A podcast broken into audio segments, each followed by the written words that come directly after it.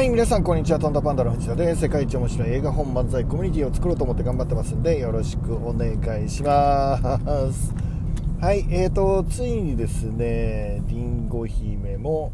えー、Amazon での予約も始まりましたね。えっ、ー、とちょっとその辺は、えー、貼り付け？貼り付けられたら いいかなと思っています。えっ、ー、と公式サイトの方から、え申し込んでいただいてもいいし、まあ、そっちの方が多分あの出版社から直接行くのでちょっと早いかもしれないですね。Amazon だと少し遅れちゃうかもしれないですけど。そうですね、えーと、出版社の方楽人塾から直接ダイレクトで買う場合は、えーと、送料もかかっちゃうのでね Amazon の方がもしかしたら安いかもかもあのしれないなっていう感じは、えー、しますね。で今回はですね、えーと限定販売は2500円っていう販売をしています。えー、っといろんなグいろんなものが入ってお茶とかなんとかいろいろ入ってきて2500円ですけど今回は本だけなので、えー、っと2200円ですね、えー、っていう感じになっています。あのまあちょっとお茶はつかないしいろんなものとかがつかないんですけどまあまああの本だけ、えー、シンプルに用意していただけるという方は、まあ、ぜひですね、えーと、うちの、えー、楽人塾のホームページからでもいいし Amazon の予約でもいいので、まあ、ちょっとあの前に進めてみてください。よろしくお願いします。でですね、まあ、今日はどんなお話をしたいかというとあのチームのモチベーションモチベーションの上げ方みたいなことをあの一緒に検討したいと思ってます。あのね僕も全然悩んでるので、まあ、回答これですよみたいなことを言える力は今の僕にはないんですが、まあ、チームで戦うことをですねもう何十年もやっているのでそのチームのメンバーの方のねモチベーションの上げ方っていうのは、まあ、ずっと考えて悩んで、え、やっています。あのうまいわけじゃないけど経験値は多い方かなっていうのは客観的にはえー、見て取れるかなとは思ってます。でそんな中でね、えーと、モチベーションとかやる気とかあの探求心とか愛着とかまあいろいろ仕事に対して持ってもらいたいわけじゃないですか。リーダーとしてはね。で、えーと、その時どうするかっていうとですね,、えーとねあと少しっていう場面をずっと作るようにしています。あと少しっていうのがあものすごい成長するんですよね、まあ、例えばですねあの10っていう10を達成しようっていう目標があるとしたらまああの期間が9割が終わってねもうくぶくりん期間が終わってまあ1割しか行ってなかったらあのなんかモチベーションと上がらないですよね。えっと目標を10にしてでえー、っともうそのチャレンジ期間の9割5分終わってるのに結果がまだ1割しか出てなかったら残りの9割をもう、まあ、今夜だけで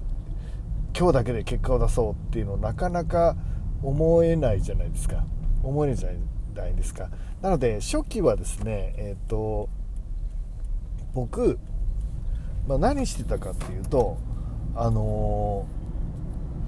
ー、えー、10の目標だとしたら、えー、その後輩がいたらねえっ、とねちょっと極端な例ですけど、えー、9までは僕がやっちゃう感じです。9までは僕がやっちゃう感じで残りの1あるじゃないですか。残りの1があと少ししかないと。あの期間としてはもうそんなに1ヶ月もないと。2日3日しかないと。でも、えーと、この残り10のうちの9までは来ていると。あと1どうしようってぐらいになった時にえーと、ものすごいアイデアを出して、えーと、自分で自ら動き出して、えー、それを自由にするためのですね、えー、アプローチを後輩がしてでその、えーと、ちょっと短い期間なんですけど、えー、その達成感を味わったり、えー、いろいろアイデアを出して前に進めたり自分で結果をつかみ取ったりっていう経験が、えー、結構その後生きてくるっていうふうに思ってるんですね。つまり、えーと成長するっていうことです。なので、えっと、程よいですね。程よいですよ。程よい成長する場面っていうのをどれだけ、えっと、提供できるかっていうところが、えっと、チームを強くしていくんだと思うんですよね。あの結構難しいんですけどね。えーと、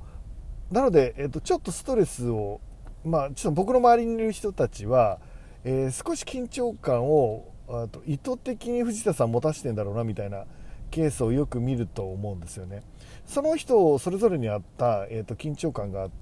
必要だと思ってて、まあ、それがゲームになるわけですよね。えーと、ちょうど勝てるかな勝てないかなみたいな。で人って、えーと、10のうち9揃うとあとの1も揃えたくなるんですよね。9まで来たんだったらあと1頑張ろうかなっていうあと1なら頑張ろうかなって、えーと、9を揃えてきた努力を評価させようかなみたいな感じになるっていうのをあの見てきたのねでそれがいわゆるあの好奇心があるっていうか集中力が出るっていうか、えーと、こだわりを持つようになるっていうかねその仕事に対してでそこであの人ってものすごい勢いでね、えーと自分の本気のレベルとかを体感するっていうことがよくあります。で本人はですね、えーと、10のうち9例えばあの先輩とか僕とかがやっていたとしても最後の1をやり遂げると、まあ、一つの自信にはなるんですよね。